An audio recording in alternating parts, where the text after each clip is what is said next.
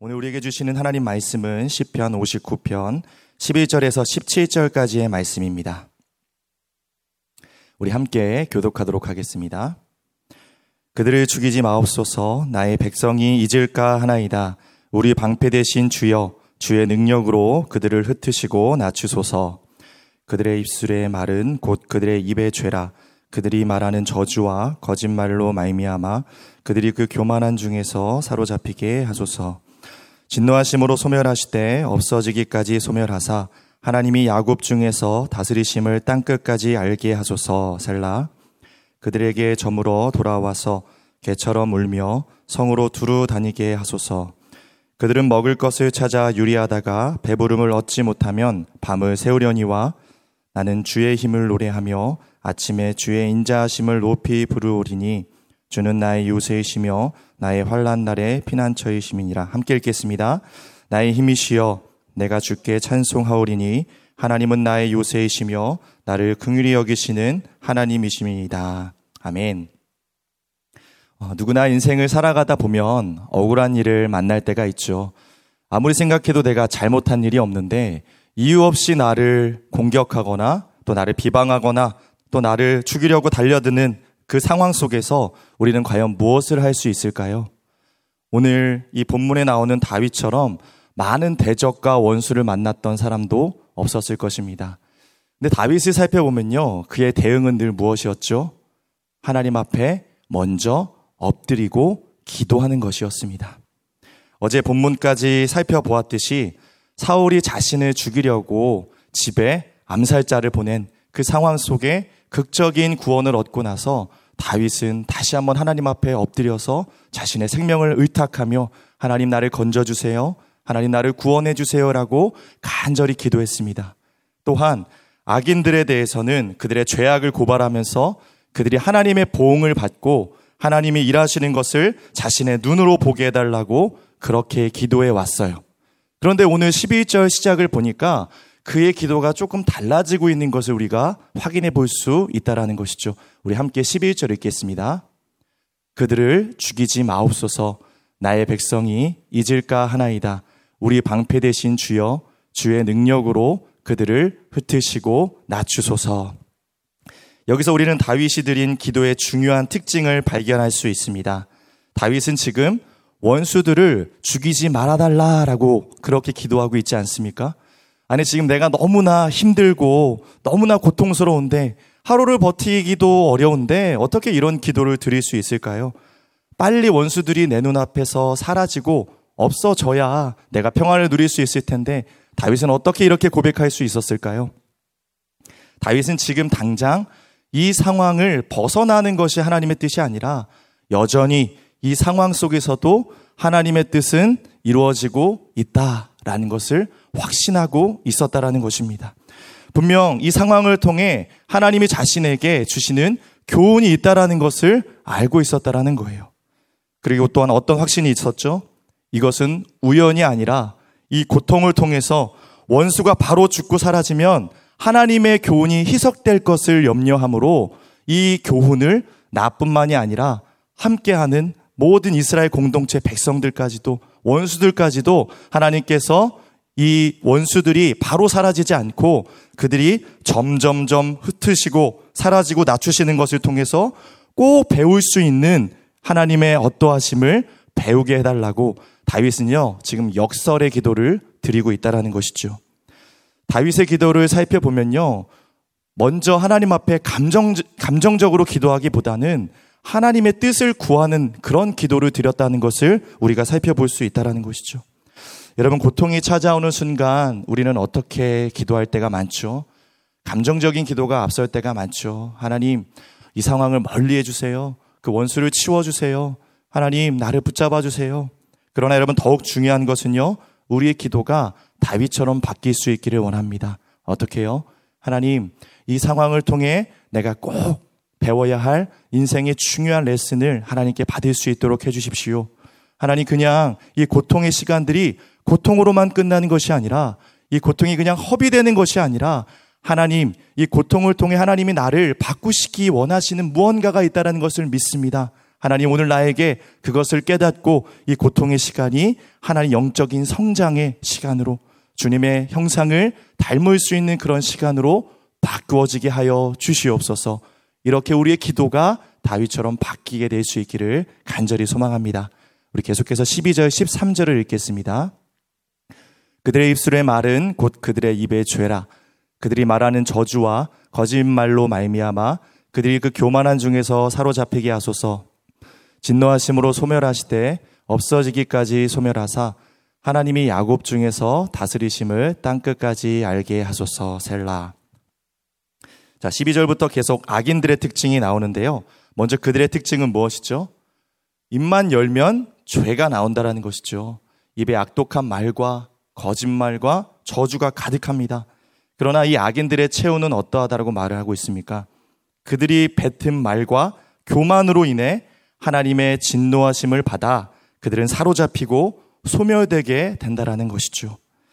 우리는 종종 함부로 말을 쏟아내다가 그 말로 인해 자신의 말로 인해 덫에 걸려서 여론의 문매를 맞고 한꺼번에 자신의 모든 것을 잃어버리는 사람을 보게 되지 않습니까? 오래전에 무심코 내뱉은 그 한마디도요, 결코 잊혀지지 않는다라는 것이죠. 그것이 결국 부메랑처럼 돌아와서 언젠가는 반드시 그 대가를 치르게 된다라는 것입니다. 여러분, 입술의 말이 다 그렇습니다. 그 무게가 얼마나 무거운지를 우리가 늘 기억해야 한다라는 것이죠. 다윗은 이 악인의 심판을 통해 또한 하나님께서 무엇을 드러내시기를 간구하고 있습니까? 한번 13절 보시겠어요? 하나님이 야곱 중에서 다스리심을 어디까지요? 땅 끝까지 알게 하소서라고 고백하고 있습니다. 여러분, 하나님은 여전히 살아계시는 분이시고 공의를 행하시는 분이심을 지금 알게 해달라는 기도죠. 그러니까 결국 이것은 무슨 말입니까? 하나님께서 악인을 심판하시는 그 과정을 통해 또한 자신을 하나님의 의인들을 구원하시는 그 놀라운 하나님의 그 과정을 통해 하나님이 어떠한 분이신지를 지금 알게 해달라. 이 세상에 그 누구도 부인할 수 없는 하나님의 어떠하심을 반드시 깨닫고 알게 해달라라고 지금 하나님 앞에 그렇게 고백하고 있는 것입니다. 지금 우리의 눈으로는 아무런 일도 일어나고 있지 않은 것 같으나 하나님은요, 반드시 악인들을 다루실 것입니다. 그래서 우리가 두려워하지 말아야 된다는 것이죠. 그들의 입에서 나오는 말, 거기에 영향을 받지 마시고요.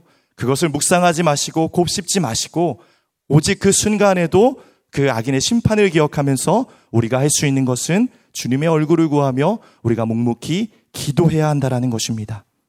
자, 함께 14절 말씀 읽겠습니다. 그들에게 점으로 돌아와서 개처럼 울며 성으로 두루 다니게 하소서.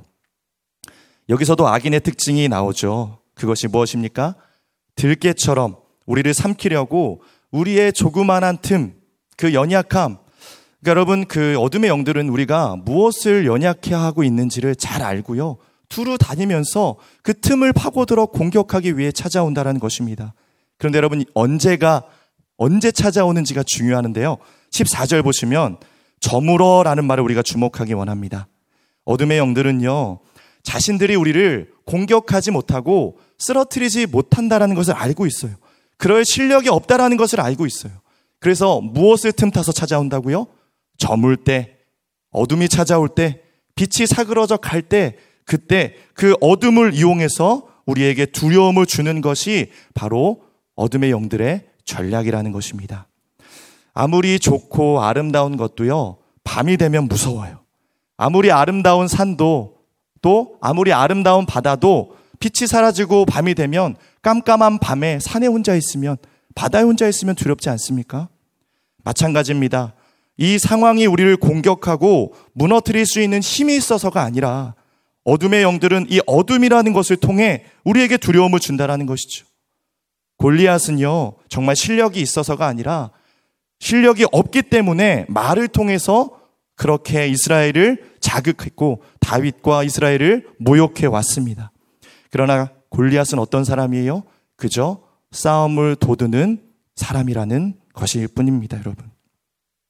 마찬가지로 원수들은요, 그 두려움을 통해서 우리를 기도하지 못하게 만들고, 우리를 벌벌 떨게 만들고, 우리를 영적인 패닉에 빠지게 만들어서 아무것도 못하는 자리에 머물러 있게 하는 것이 그들의 전략이라는 것이죠. 여러분, 그러나 두려워할 것이 없습니다. 왜요? 어둠이라는 것은 계속되나요? 그렇지 않습니다. 어둠이 끝나면 우리에게 찾아오는 것이 있다라는 것이죠. 그래서 다윗은 16절에 지금 이렇게 노래하고 있는 거예요. 같이 16절 읽겠습니다. 나는 주의 힘을 노래하며 아침에 주의 인자하심을 높이 부르오리니 주는 나의 요새이시며 나의 환란 날에 피난처이심이니이다. 다윗이 고백하죠. 노래합니다. 나는 주의 힘을 노래할 것입니다. 주의 인자하심을 높이 부를 것입니다. 언제예요, 여러분? 그게 중요하죠.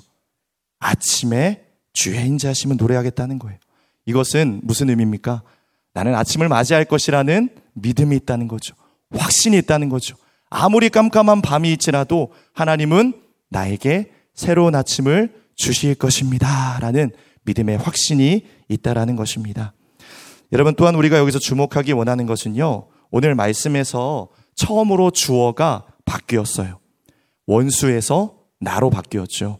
자, 11절, 12절, 14절, 15절에서도 온통 원수들 그들에 대한 이야기, 이야기뿐이었는데요. 다윗이 지금 기도하던 중에 무엇을 깨닫게 되었다라는 것입니까? 그의 시선이 이제 더 이상 원수가 아니라 나로 향하고 있어요. 하나님, 원수들에게는 심판의 하나님이시지만 나에게는 어떠한 하나님이요? 구원의 하나님이 되시는 그 하나님을 내가 기도하다 보니까 다시 깨닫고 확신하게 된 거예요.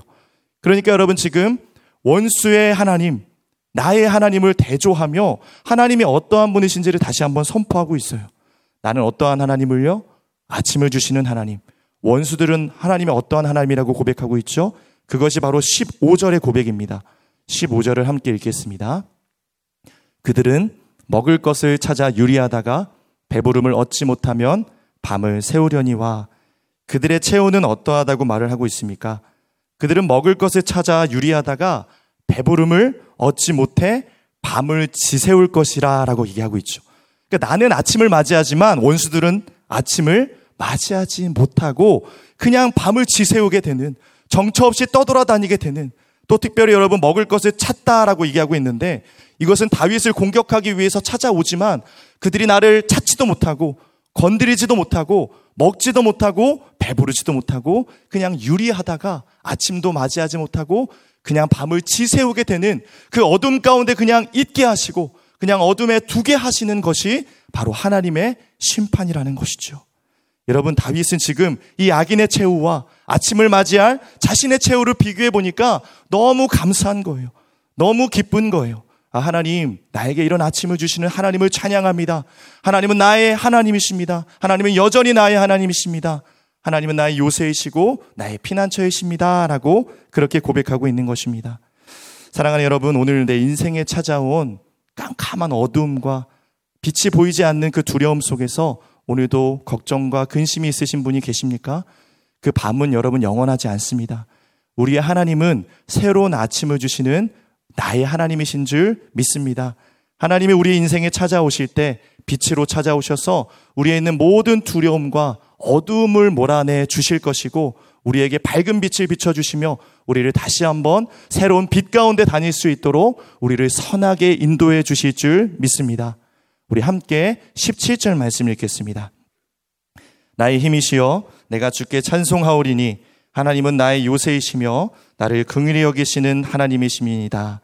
그것을 깨달았기 때문에 다윗은 이렇게 하나님을 찬양하고 노래하고 고백하죠. 다윗은 지금 하나님과의 관계를 강조하고 있어요. 나의 힘, 나의 요새, 나를 긍휼히 여기시는 나의 하나님이라는 것이죠.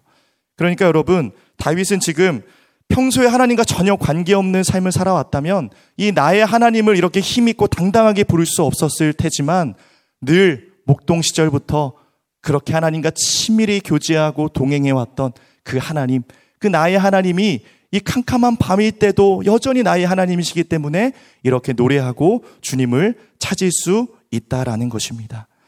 여러분 어려운 상황 속에서 우리가 늘 기억해야 할 부르짖음이 저는 오늘 여기 있다라고 믿습니다. 하나님을 어떠한 하나님으로 고백하는가? 어떤 문제가 있어서가 아니라요. 어떤 어려움과 특별한 상황 때문에 하나님을 찾게 되는 것이 아니라 늘 그 하나님, 아침을 주시는 나의 하나님을 그분과 함께 동행하고 그분과 함께 예배하고 그 영적인 그 하나님의 임재로 나의 삶을 가득 채울 때 우리는 어떤 두려움이 찾아와도 떨지 않고 이 하나님을 다시 한번 고백하고 노래할 수 있습니다. 왜요? 아침이 올 것을 믿기 때문입니다. 또한 특별히 다윗은 나의 요새이시며라고 하나님을 고백하고 있는데요. 요새는 그 누구도 건드릴 수 없는 하나님의 차원에 있는 그것을 말하죠. 무서운 일이 생기면 쪼르르 하나님께 달려가서 안기겠다라는 거예요. 그 주님의 품 안에서 그 누구도 건드릴 수 없는 평안을 누리겠다라는 고백인 것입니다. 주님의 요새 되심을 인정하는 자에게 요구되는 단 한 가지는 그래서 무엇일까요, 여러분? 주님의 품에 안기는 거죠. 오늘 우리가 찬송으로 고백했듯이 그 주님의 품 안에 그 주님의 크신 팔에 우리가 안기는 것, 기도하는 것입니다. 우리의 모든 어둠의 그 상황들을 오늘도 주님께 들고 나아가서 주님 나에게 아침을 주시고 빛을 주시옵소서 주님의 품에 안길 때 하나님은요 우리를 번쩍 들어 안으시고 그 우리를 두렵게 하는 어둠이 우리를 결코 틈타지 못하도록 우리를 안전하게 지켜 보호해 주실 줄 믿습니다. 사랑하는 여러분, 밤을 틈타서 오늘도 원수들은 어둠의 영들은 우리를 공격하죠. 두루 다니며 오는 사자처럼 우리가 뭘 힘들어 하는지 어떤 연약함이 있는지를 알고 그것을 공격한다라는 것이죠. 그러나 두려워하지 마십시오. 그 순간에 우리가 주님을 노래할 수 있는 이유는 아침이 올 것을 믿기 때문입니다. 우리도 우리가 이렇게 기도하시지 않겠습니까? 하나님, 내가 두 손을 높이 들고 주님께 나아갑니다. 나에게 새 아침을 맞이하게 하시고 주님의 품에 안겨서 그 어떠한 것도 우리를 공격할 수 없는 세상에 주실 수 없는 참된 위로와 기쁨을 세상에서 얻지 않고 세상에서 찾지 않고 오직 주님의 품 안에서 찾기를 원합니다. 오늘 우리가 이렇게 주님 앞에 믿음으로 구하고 기도할 수 있는 그런 은혜의 시간이 될 수 있기를 간절히 소망합니다. 함께 기도하겠습니다. 사랑의 하나님, 나의 힘이시며 나의 요새가 되시는 전능하신 하나님의 품에 오늘 우리가 안기기를 원합니다. 원수는 결코 우리를 해할 수 없음을 기억하게 하시고 주님을 신뢰함으로 담대하게 나아가는 삶이 되게 하여 주시옵소서. 아무리 캄캄한 밤도 반드시 아침이 온다는 것을 믿습니다. 주님, 오늘도 새로운 아침을 주신 주님께 감사하며 전심으로 주님을 기뻐하고 주님께 정말 우리의 믿음의 고백을 드릴 수 있는 그런 오늘 하루, 오늘 아침이 될 수 있도록 우리를 붙들어 주시옵소서 감사드리며 예수님의 이름으로 기도합니다.